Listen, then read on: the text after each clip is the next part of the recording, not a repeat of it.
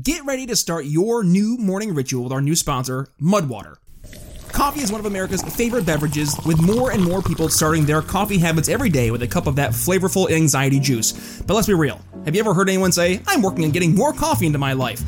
Millions of people complain about the jitters that come from coffee consumption. Our morning coffee rituals can be habit forming, and for some people, can make getting a good night's sleep almost impossible. And while nearly all of us like the smell, taste, and ritual of our morning coffee, why not explore eliminating the negative aspects of our morning brew?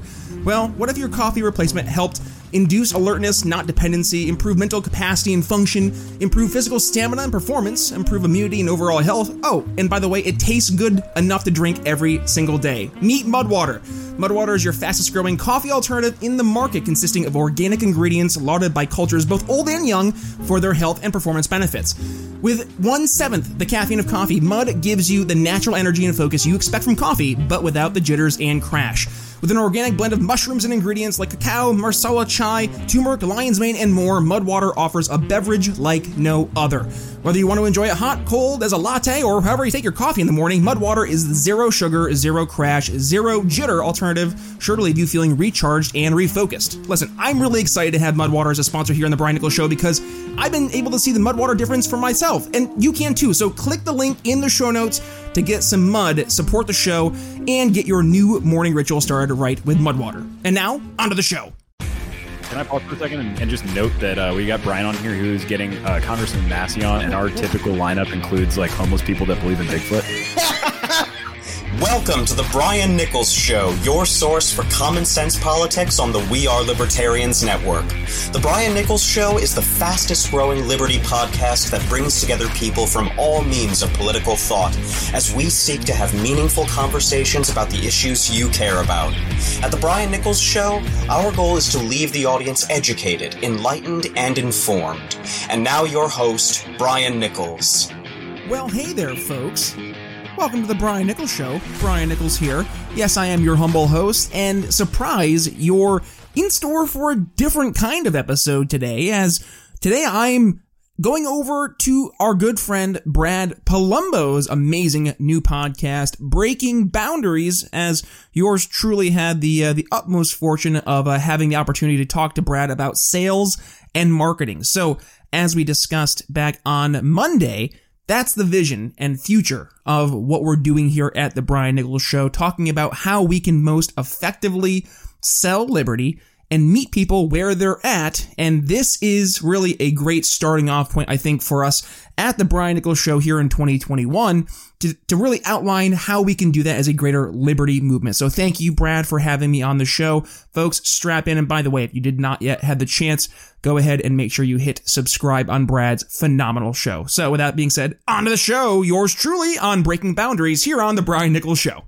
Hey, everybody, and welcome back to the show for a little bit unusual episode of the Breaking Boundaries podcast with me, Brad Polumbo, coming at you live from my mom's office uh, in her house in Rhode Island. So, a little bit makeshift on this week, but we, we've got a great guest with us nonetheless. Uh, his name is Brian Nichols. He is a libertarian podcaster uh, by night and by day, a marketing expert if you haven't if you haven't ever before, you should check out his show, The Brian Nichols Show. It's a podcast on Apple Podcasts, Spotify, and they have this great recurring guest that you might have seen or heard of before. I think his name is Brad something. He's got that great jawline. Uh, you know, I, I I'm sure you've you've seen him somewhere. Uh, anyway, Brian, thanks so much for coming on. Absolutely. I wonder who this guy is that you're referring to. I, I think I think I'm, I'm quite familiar with him. Uh, he's pretty good with economics genius level IQ, dashing good looks, uh, but you know, stunningly modest in all of it. It'll come to me. His name. Brad, thank you so much, my friend, for uh, for having me on. Breaking boundaries. I've been excited since you launched this this awesome, awesome program, and I was looking forward to uh to, to coming on the show to discuss all things in liberty. Uh, and and thank you for the awesome introduction. Yeah, sales is kind of my my thing, sales and marketing, and uh, you know we need it more in the liberty movement because we need to apply the value of things that we're talking about day in and day out to real people, right? I mean that's what we're doing. Right, we're supposed to be doing at least. Yeah, so that's that's a great place to start uh, because I think that's something that's sorely lacking from the modern uh, liberty movement and politics in general. But you are are good because you're not a career pollster or a typical DC journo. You actually have a job that creates value in society, and you're out there working. And then you do libertarian podcasting by night, a very successful libertarian podcast. But uh, so first tell us a little bit about yourself and then what are the kind of basic principles of marketing that you think are relevant to this discussion yeah, for sure. So a little bit about me. Um, I'm pretty much your, your tried and true traditional story of libertarian who found his way through either Ron Paul, Rand Paul, or some variation of someone that is underneath that greater umbrella um, from the greater Tea Party movement. I remember 2008 uh, watching Ron Paul go after Rudy Giuliani during the GOP debates, and I'm like, that sounds different. Um, and that kind of planted that seed originally of thinking that maybe there's something beyond this greater GOP world. So, you know, throughout my, uh, you know, next 10 years or so of, of, going through and exploring politics, I find myself in this weird libertarian, conservatarian, greater liberty movement. And uh, it really, I found myself over the past three years of doing the Brian Nichols show, uh, you know, as I've discussed all these, you know, happenings and news and events and stuff, and in greater liberty politics with, you know, the movers and shakers of the movement over the past, I would say, six months or so, I've really found myself getting cozy in the niche that I find myself for my day job, which you alluded to, and that's in in sales, sales and and, and marketing, and, and trying to reach your average person and instill some value. Because I think at the end of the day, one of the bigger problems that we've had as a greater movement has been well, we really have great ideas, but we can't communicate them to an average person to, to leave them feeling like, oh, these people have more to talk about than just bumper sticker slogans, which unfortunately has become, you know, it's synonymous with a lot of libertarian or conservatarian politics. And we need to get beyond that and be able to talk about the real issues to people um, where it matters most. So you ask, you know, what's the, uh, the, the fundamental, you know, basics of marketing sales 101? And really, it, it first and foremost begins with the, the, who you're talking to. Know your market, right? So uh, I'd say one of the, the greater issues with the liberty movement by and large has been not really knowing who we're going after, right? We we kind of seem to, uh, you know, the the analogy if you were to look at shooting a shotgun versus a sniper, right? We seem to do a lot of shotgun shells, trying to to you know scatter our shot across the uh, the, the the notion of the the political landscape, but really we need to start you know being sharpshooters and looking to to focus on issues that not only are, are issues that people really care about but number two issues that are strongly overtly pro-liberty pro-libertarian so you know looking at right now i'd say the, the number one meeting people where they're at lockdowns, right? Like the, the economic lockdowns in response from the government uh, to the COVID 19 uh, pandemic. I mean, that's really been the number one issue that I think has been uh, sorely lacked uh, from a response from the greater liberty movement. You have some folks more in the Republican uh, conservative movement who have taken this this argument of in ending the lockdowns or being anti-lockdown, which I think we've really missed the, the opportunity to lead that forward. Uh, but then after you're able to talk about the issues that people care about, it's it's trying to pique their interest, right? How do you meet them? Number one, where they're at, but number two, actually get them to say, okay, tell me more, right? And this this has been one of the biggest problems I think where a lot of libertarians lose folks. We start out and we say, here's the book and name the book, whatever your book, it's Rothbard, Hazlitt, Friedman, I don't care, right? And you throw that book at them you say, read this, get back to me in a couple days, and you will be the best libertarian out there. And after that, I'll give you some more books and you'll become an even better libertarian you can't you can't educate people to death on on liberty. It's not how it works. We have to again go for the the specific issues and and let's talk about the lockdowns right? You can you can make it a specific issue for a locality's um response to the lockdowns. What's what's been the, the homeless increase uh, in your community? How has that been impacting your your your in, you know your your uh, community your businesses? How, how have the people in your community been able to to live you know get food? Let, let's you know go and talk about those specific issues and then get them to say okay well what what what's your answer, right? And that's where we have to create value. And we have to show that we're serious in offering the solutions that we talk about day in and day out in all of our little group group chats and such. You know, we have to actually show that what we're talking about can actually work. So we have to uh, bring people who are not just the activists, but also people who are legitimate elected official contenders, people who want to you know be part of this this game that we have to play right now if we want to see anything get better.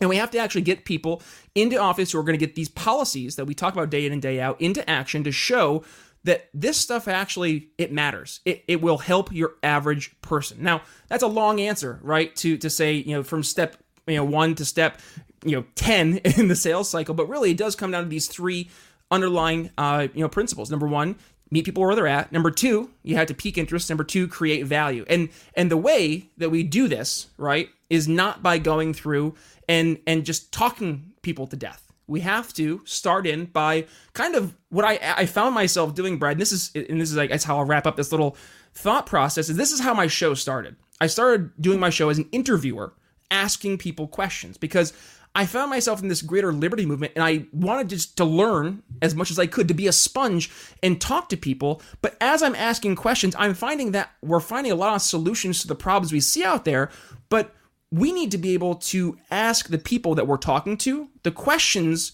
to get them to tell us what matters to them, right? So instead of going in guns ablaze and saying, "We know what you care about and we're going to fix it all for you." We have to go in and say, "Tell me what's wrong. What's what's up with your community? What's wrong What's what's been something that's been your your bed bug air quote issue? And I say bed bug issue, the issue that really bothers them. And once we can solve that bed bug issue, we now become the trusted advisors to them.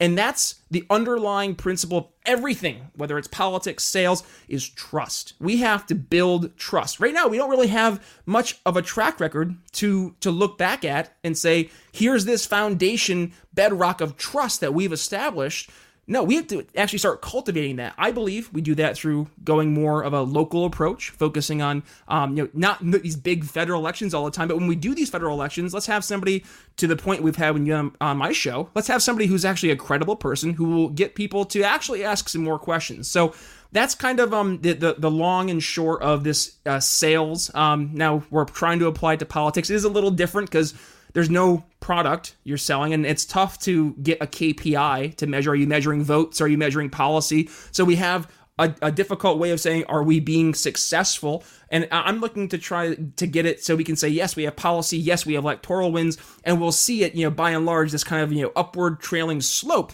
of positive liberty wins across the board Right. So let's pull out a couple things there that just kind of as takeaways that I that I noticed that I think are uh, something an insight that not everyone has. Uh, number one, right, the sniper, not the buckshot. Right now, it kind of seems like the liberty movement at, at large is trying to convince America to become all libertarians. And it, in reality, it's like you should be targeting specific coalitions, right? Like right. Jo Jorgensen or whoever the libertarian candidate is or the libertarian republican should be finding the people who marijuana is their number one issue and telling them i'm better than the democrat. I'm better than the republican on this. If this is your issue vote for me. I'm the best second amendment candidate going to all the gun groups. That's i think what you got to go and that gets to your second principle you identified which is listening instead of talking and I myself am guilty of this too, but libertarians love to talk and they love to hear themselves talk and they love to talk about how amazing their ideas are.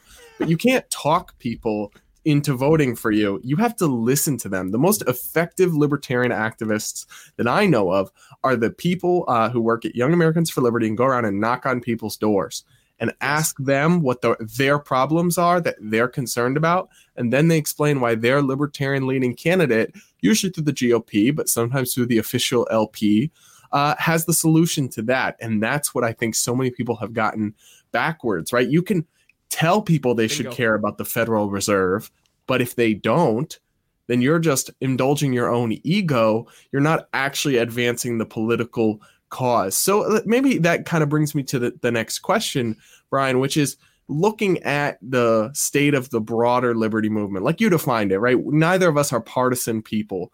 We're about liberty, whether that's a Republican candidate or an LP candidate or an independent right. or even a progressive Democrat on some issues.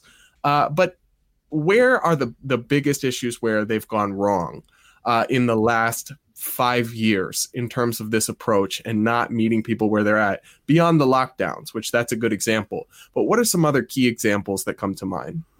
I mean, first and foremost, you look no further here at the 2020 election, right?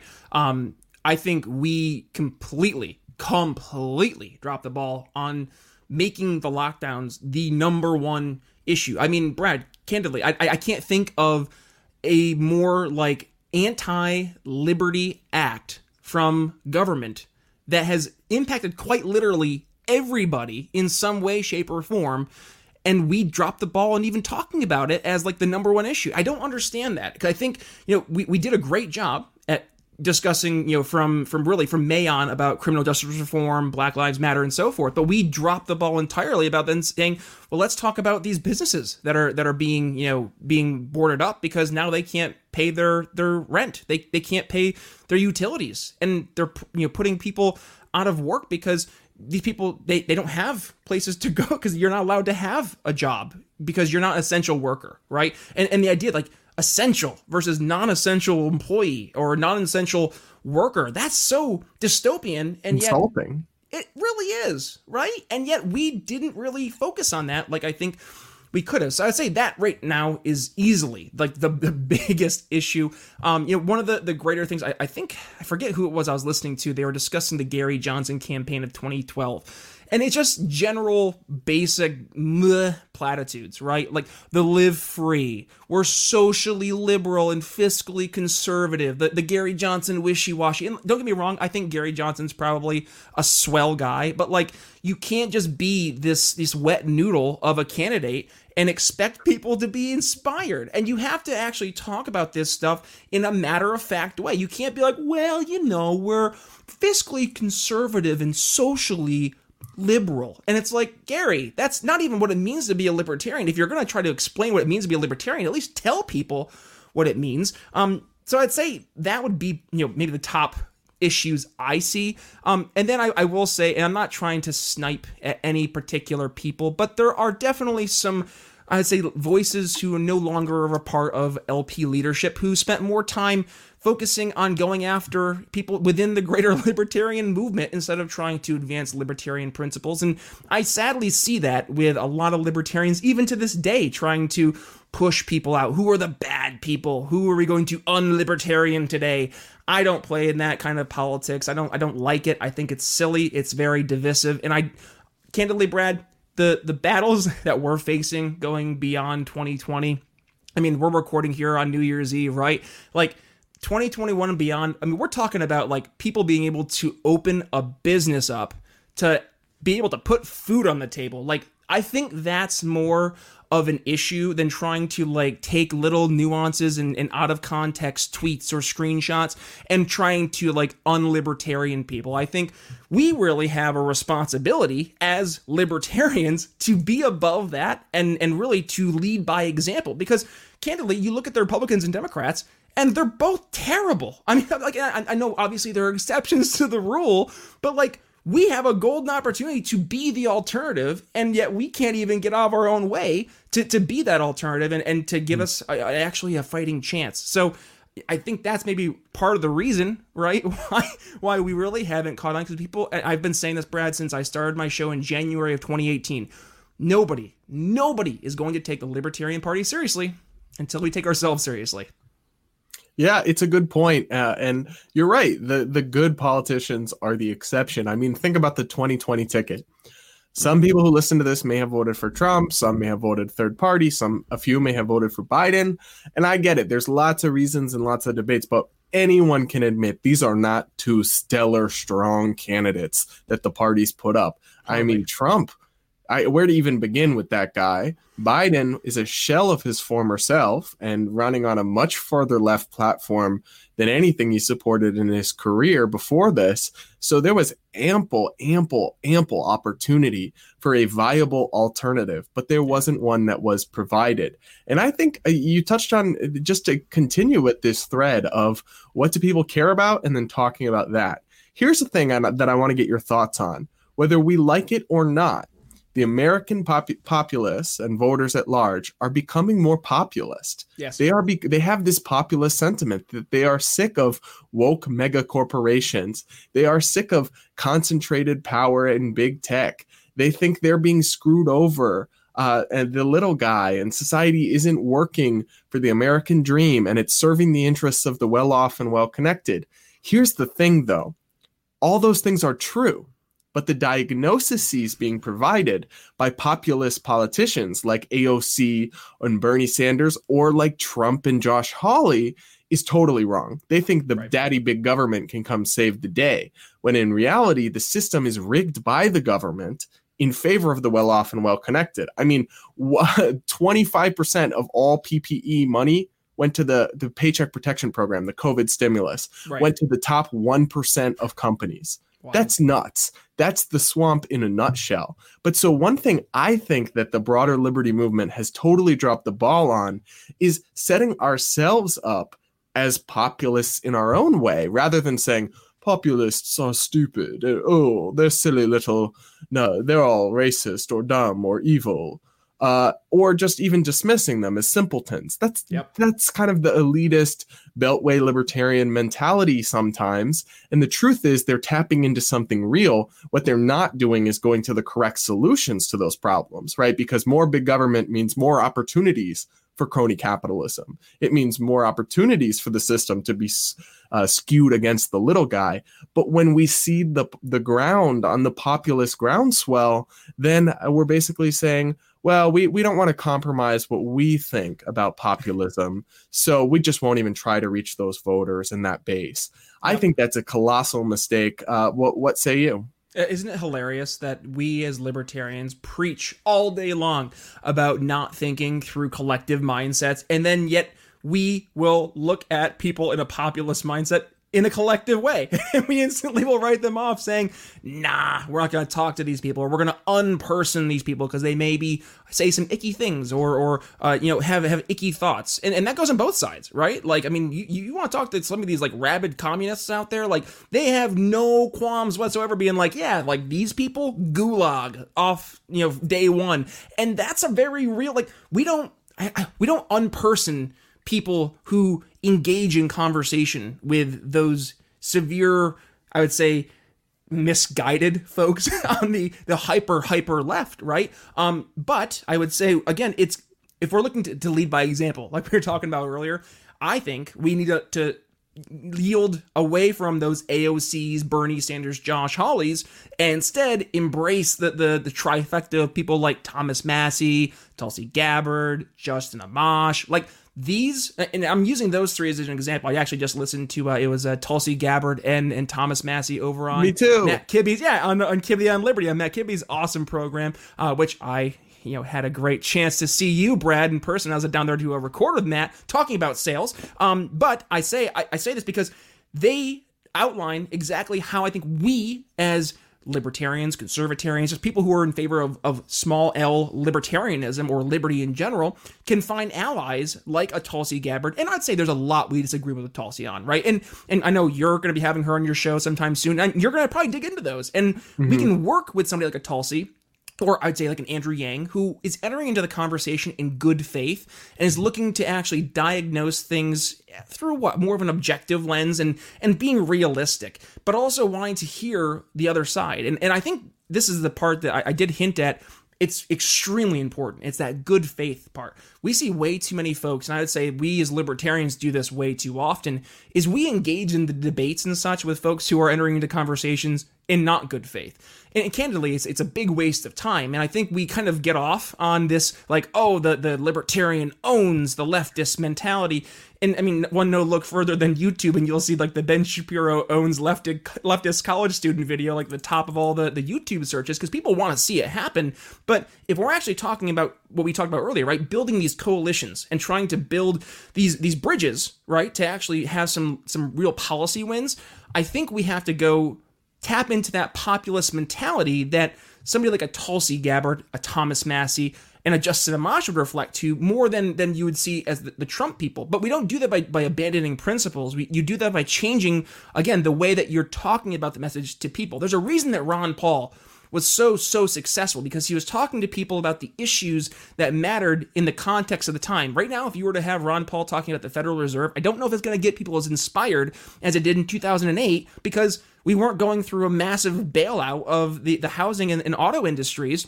And you're seeing the, the direct ramifications of 10 years or so of you know just spending money for overseas interventions. Like that was a perfect example. But then i say well hold on. We just had what the biggest spending ever in a year like that might make sense but do people really know about the Federal Reserve right now? Probably not. They're more focused on like putting food in the table, right? Like 2008 to 2010 was a very rough time, but I don't think it was as, as severe as like having people literally not being able to go do jobs. Like if you were a bartender, like you could go find another job at a different bar if your bar shut down. If you're a bartender and your your bar's been closed by the government, there's no other bars to go to because they've all been closed by the government too. So like now you're having a situation where those type of people who could be working are just looking for anything. And they're not they're like, "Okay, Federal Reserve, I don't care. How is that going to help me get food to the table yesterday? That's why the $2,000 proposal by Trump is being embraced by the leftists in, in, in the Senate and the House.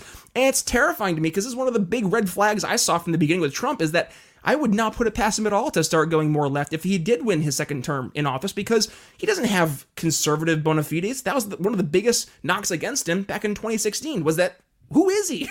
like, what's he going to do? And he kind of, I say, he calmed some of those fears when he appointed folks like Gorsuch and then eh, Kavanaugh. But then Amy Coney Barrett, she she definitely was a, a step back in that direction. But other than that, you know, we have a few policy wins, but Trump's kind of a, a he's a what a chameleon. He changes with the with, with what's around him, and so it's a blank he, slate. He can be well, influenced by others very easily. Well, especially when there's something to gain. Right now, he knows he's he's in trouble, and he's trying to put, I think, you know, this one positive swipe of like a, a paintbrush on the last painting of his presidency in to create some sense of like, oh, remember Trump? He, at least he gave us that two thousand dollars at the end. I think that's kind of what he's trying to do is like get some win, some win to wrap up his uh, his presidency. I know just saying we're wrapping up his presidency is controversial, um, but I, I, do think that he's he's coming to that conclusion now himself. You're starting to see it in the way he approaches, uh, you know, the, the the conversations about like, you know, if if I'm if I am, you know, the person that's going to be in office next, he, he continues that kind of thought, you know. Yeah, so I'm glad you brought up Trump and Ron Paul and a few of these other people because this brings me to one of my. Uh, I have, a, I have a, a good friend, Jack Hunter, who used to work for mm. Rand Paul and mm-hmm. is a mm-hmm. huge Rand Paul fan. And he has a theory about politics that I, over the last few years, I've really become quite convinced by. And his theory is that people aren't so much ideological per se as they attach to personas and mm. cults of personality. Yes. And when you ask yourself, uh, who have been the most influential people in our politics in the last 10 years, think about the names that come to mind Bernie Sanders, Alexandria Ocasio Cortez, Donald Trump. Those are the, in the last five years, all those people, whether you love them or hate them, have magnetic personalities. Mm-hmm. They have huge social media reach. People follow them to whatever ideological turf they go to.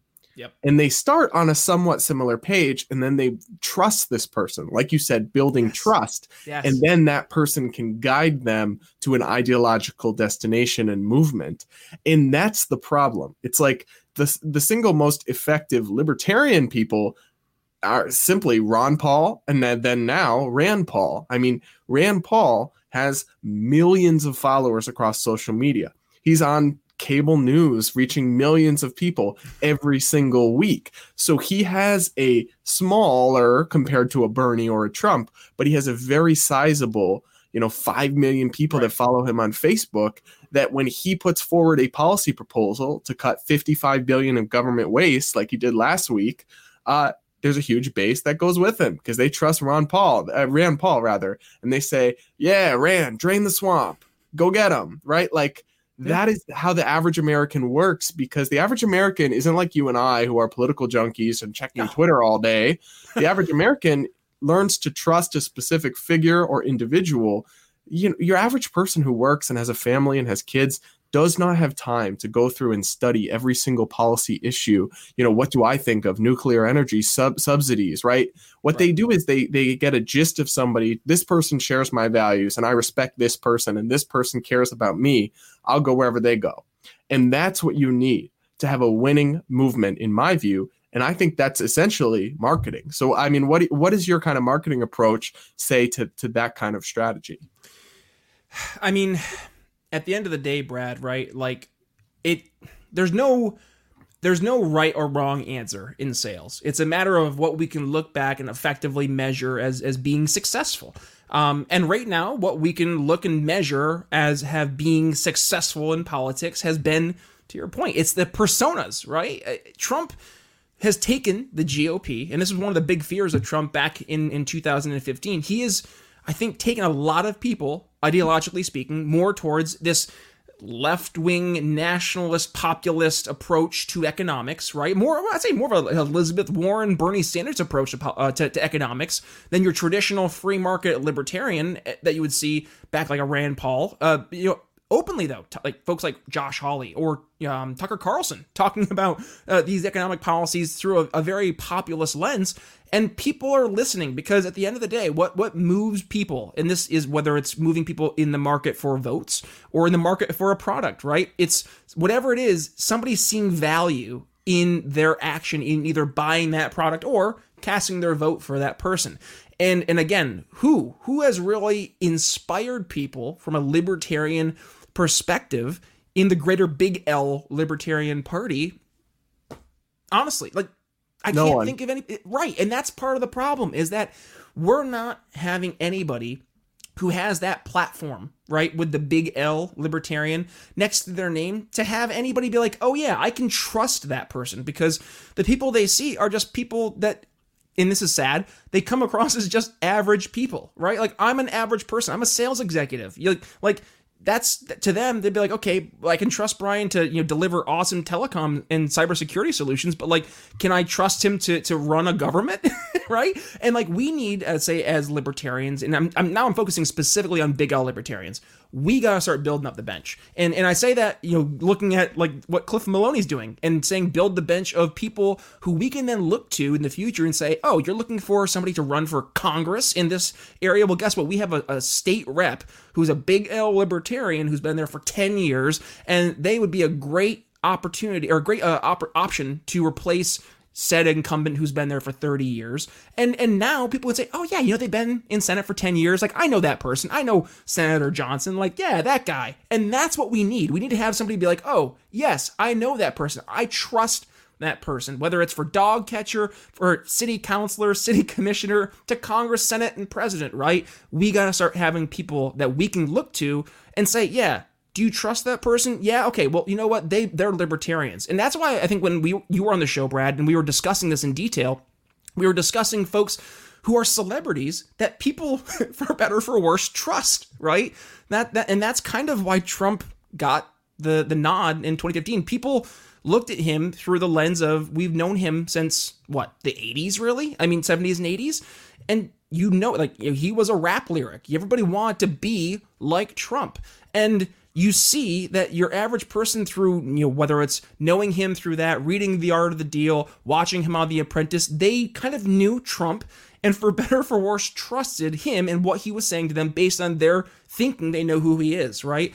And that's why bernie sanders has the appeal. That's why alexandria ocasio-cortez gets hundreds of thousands of people streaming on twitch with her every single time she goes on because people millions. think, yeah, because people think that she cares, right? And that's what people want in, in their politicians somebody who trust they can trust, somebody who they think cares about them, and somebody who's going to go to bat for them, right? People who are Trump supporters, and I'm, I'm probably generalizing here, but they genuinely look at Trump as somebody who cares about them. I'm not saying they're right or wrong, but that's usually the, the, the, he's like he is that last wall of defense to to them the, the you know the end of the United States or the end of you know society as we know it. And and they trust him to be that that voice. And why aren't they trusting us? That's the question that libertarians that's the question that conservatarians conservatives need to be asking more frequently. Not not are our ideas right but why don't people trust us? We know we already got that part down. We know our ideas are right. Like you put them into the the, the battle place of the market right? We're going to win 10 times out of 10 but then you have to ask well okay why aren't people looking at that and then still trusting us? Why aren't they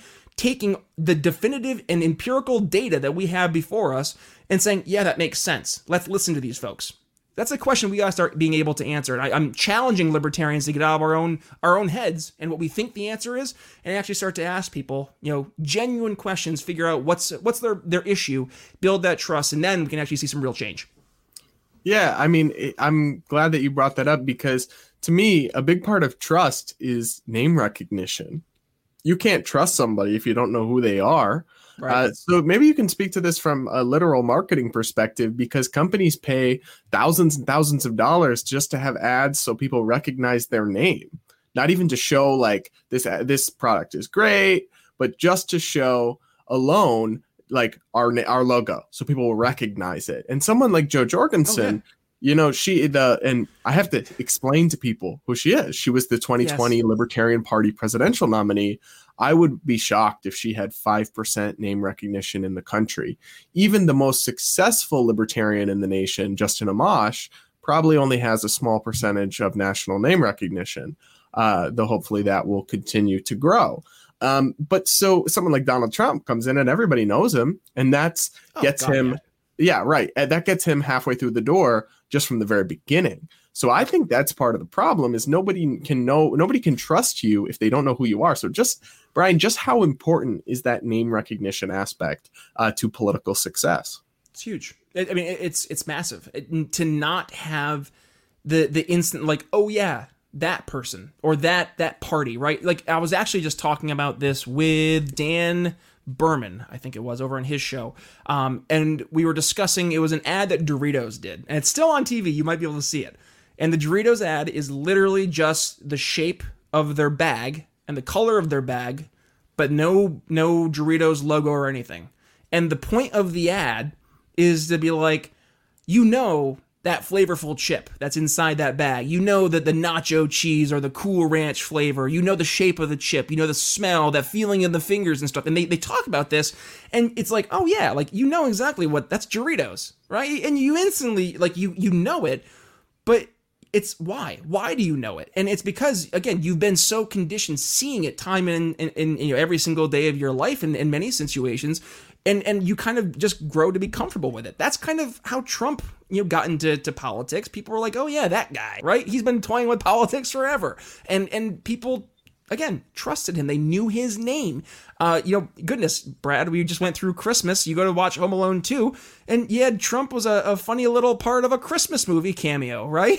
and, right. And, and people you were like, oh yeah, that guy, like that that that was Trump, and and it meant more back in the 90s as, as him being an icon uh, of of success, and that again that name recognition. There are still people who I would say were predominantly part of his base that voted entirely based on that brand recognition. And, and, and I mean, look, you see the name Trump, Trump Hotel. They're all over the, the, the, world. I mean, goodness, you could probably find some some guy uh, halfway across the world. You show him a picture of Trump, they'll be like, "Oh yeah, Trump."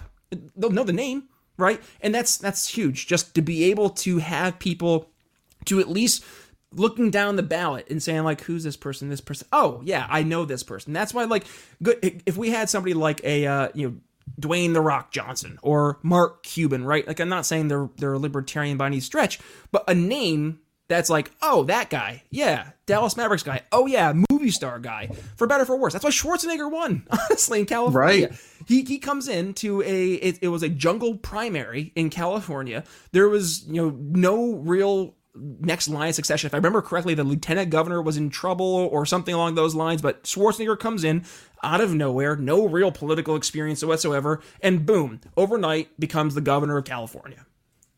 It happens like that. And and and that could be a libertarian. It could be. But I mean, libertarian uh, you know, libertarian famous people name them on one hand pretty much. And and I mean, that's sad because I think there's more libertarians out there who they're not open about you being libertarian. They kind of keep it close to the vest because there is again this this kind of culture war that we've discussed many a time when you've been on the program, right? You know, to, to not say the the wrong thing, to commit wrong think.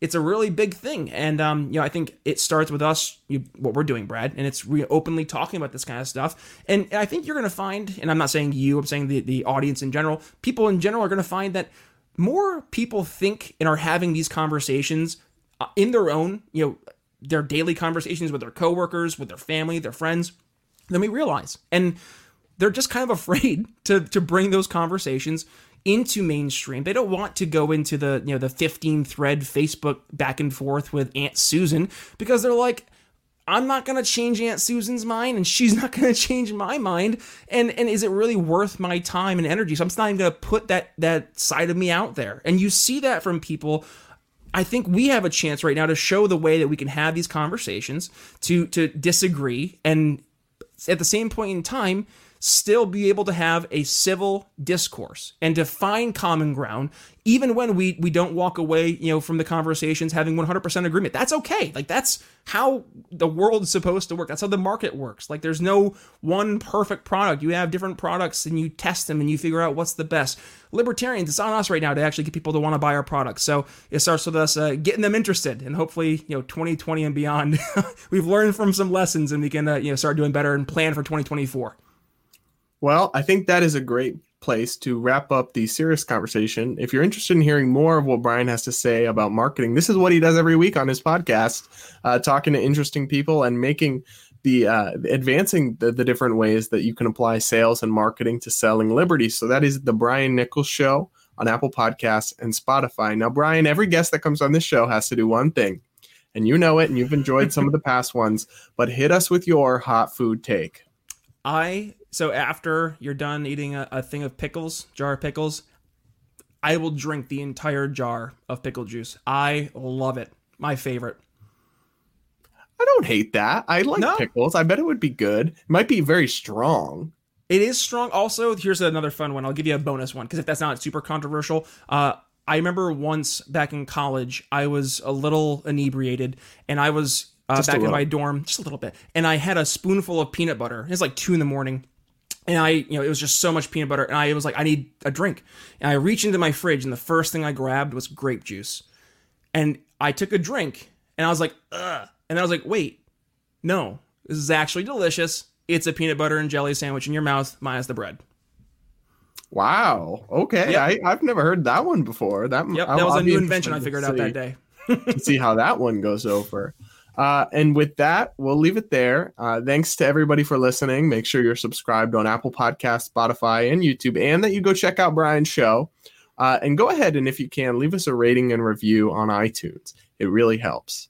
With that, we'll talk again next week. Before we wrap up, I want to tell you about an amazing new podcast. You longtime listeners of The Brian Nichols Show know him well, and that is one Brad Polumbo and his stellar new program, Breaking Boundaries. Join Brad as he interviews top writers, politicians, and thinkers from all across the political spectrum to give you a new perspective you won't find in the mainstream liberal media or right wing echo chambers. From guests like Rand Paul to Glenn Greenwald, Brad is having conversations and focusing on issues that are driving America with the people who are in the driver's seats. So, head over to your favorite podcast app, hit subscribe, strap in, and be prepared for some wild food takes like Rand Paul and his grand mayonnaise conspiracy. Again, that's Breaking Boundaries with Brad Polumbo available in your favorite podcasting app today. Alrighty, folks, that's going to wrap up my conversation with Brad Polumbo over on his amazing program, Breaking Boundaries. Yes, you've heard the ads here on The Brian Nichols Show. Now you get to hear Brad's amazing program for yourself. So, what's next? You have to head over there, give him a subscribe. Brad is fighting the good fight, and he he is having, as I say in the ads, he's having the conversations with the people who are in the driver's seats in America, and that's what we're going to be doing here at the Brian Nichols Show. Is we're talking about these different issues as they take place here throughout the country, especially looking at the uh, 2020 lockdowns as they carry forward into 2021, what actually is uh, the topic of conversation with Friday's guest. Friday, I am uh, joined once again by Marc Lobliner. He is the CMO of Tiger Fitness, which is the largest online supplement brand in the world. And uh, he's also the CEO of MTS Nutrition, his own independent uh, supplement nutrition brand, which is also featured on uh, Tiger Fitness. And we dig into that. What is it like being a business owner, specifically one in, in uh, the nutrition industry? Um, what's it like being a business owner, having to face these lockdowns, um, the different challenges that he's had to face? And uh, and also, you know, Marc's uh, a conservatarian. I think he's more libertarian, but he, he is definitely empathizing more with the libertarian movement. But he didn't look at the Libertarian Party as a viable option back in 2020. So I'm going to ask him, what can we do as libertarians to uh, hopefully earn his uh, support as we go forward in 2022 and beyond? So, guys, if you uh, are looking forward to said conversation with Marc Lobliner, I'm going to ask you to do me a favor. Head over to Apple Podcasts or wherever it is that you get your podcast, be it Spotify, Stitcher, Podcast Addict, or elsewhere, and make sure you hit that subscribe button because I don't want you guys to miss a single episode of the Brian Nichols Show. Because again, we're having these great conversations, and who wants to miss out on these phenomenal conversations with absolutely phenomenal guests? Also, when you're uh, over wherever it is, again, your podcast catcher, just do me a favor, give me a five star rating and review. Uh, that's all I ask. It's really a great way you can help the show, and it costs you uh, what two minutes of your time. So that five stars. And why why are you a member of the Brian Nichols Show audience? I see you guys tens of thousands of downloads every single month, and you guys are are joining us because I I, I think personally that you guys are getting value out of learning how to present value, how to take these ideas that are sometimes difficult to discuss and break down, and the fact that we're able to now start communicating to people and showing them yes, we can reach people on an emotional, empathetic basis because emotion is exactly what people look to when they're making these uh, very impulse sometimes decisions, uh, but then look to rationalize and you know look for that logic to reaffirm. Yes, that was the right choice. My my decision in that buying uh, purchase was the right choice. So it's on us to to tell the stories, get them captivated, brought in to the greater liberty movement, make that initial purchase, and then to you guys out there who I would say are the engineers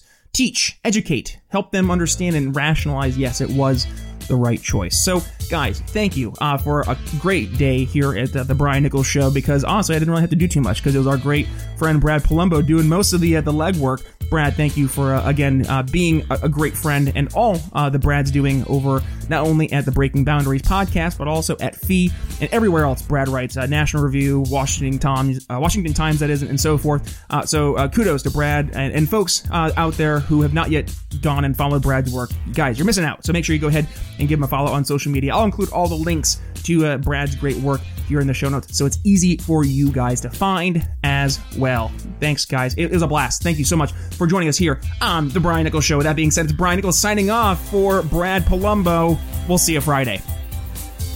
Thanks for listening to the Brian Nichols Show. Find more episodes at briannicholsshow.com.